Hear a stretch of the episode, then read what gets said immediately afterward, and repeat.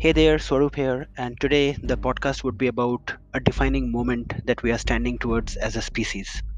Well, we are evolving as Homo sapiens. Where we stand today is a defining moment for us as a species. History is shaped by only a few handful of uh, such key moments, and here we are witnessing one.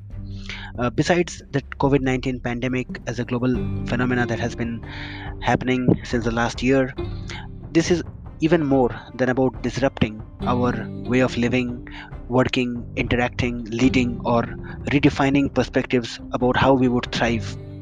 We are now challenged to think and even change ourselves, outthink our own conventions, automate our means, and perhaps move towards a more balanced life.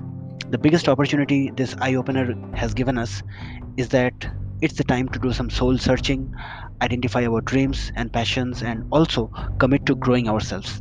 We need to be prepared for the better future, and we also need to be better prepared for the future.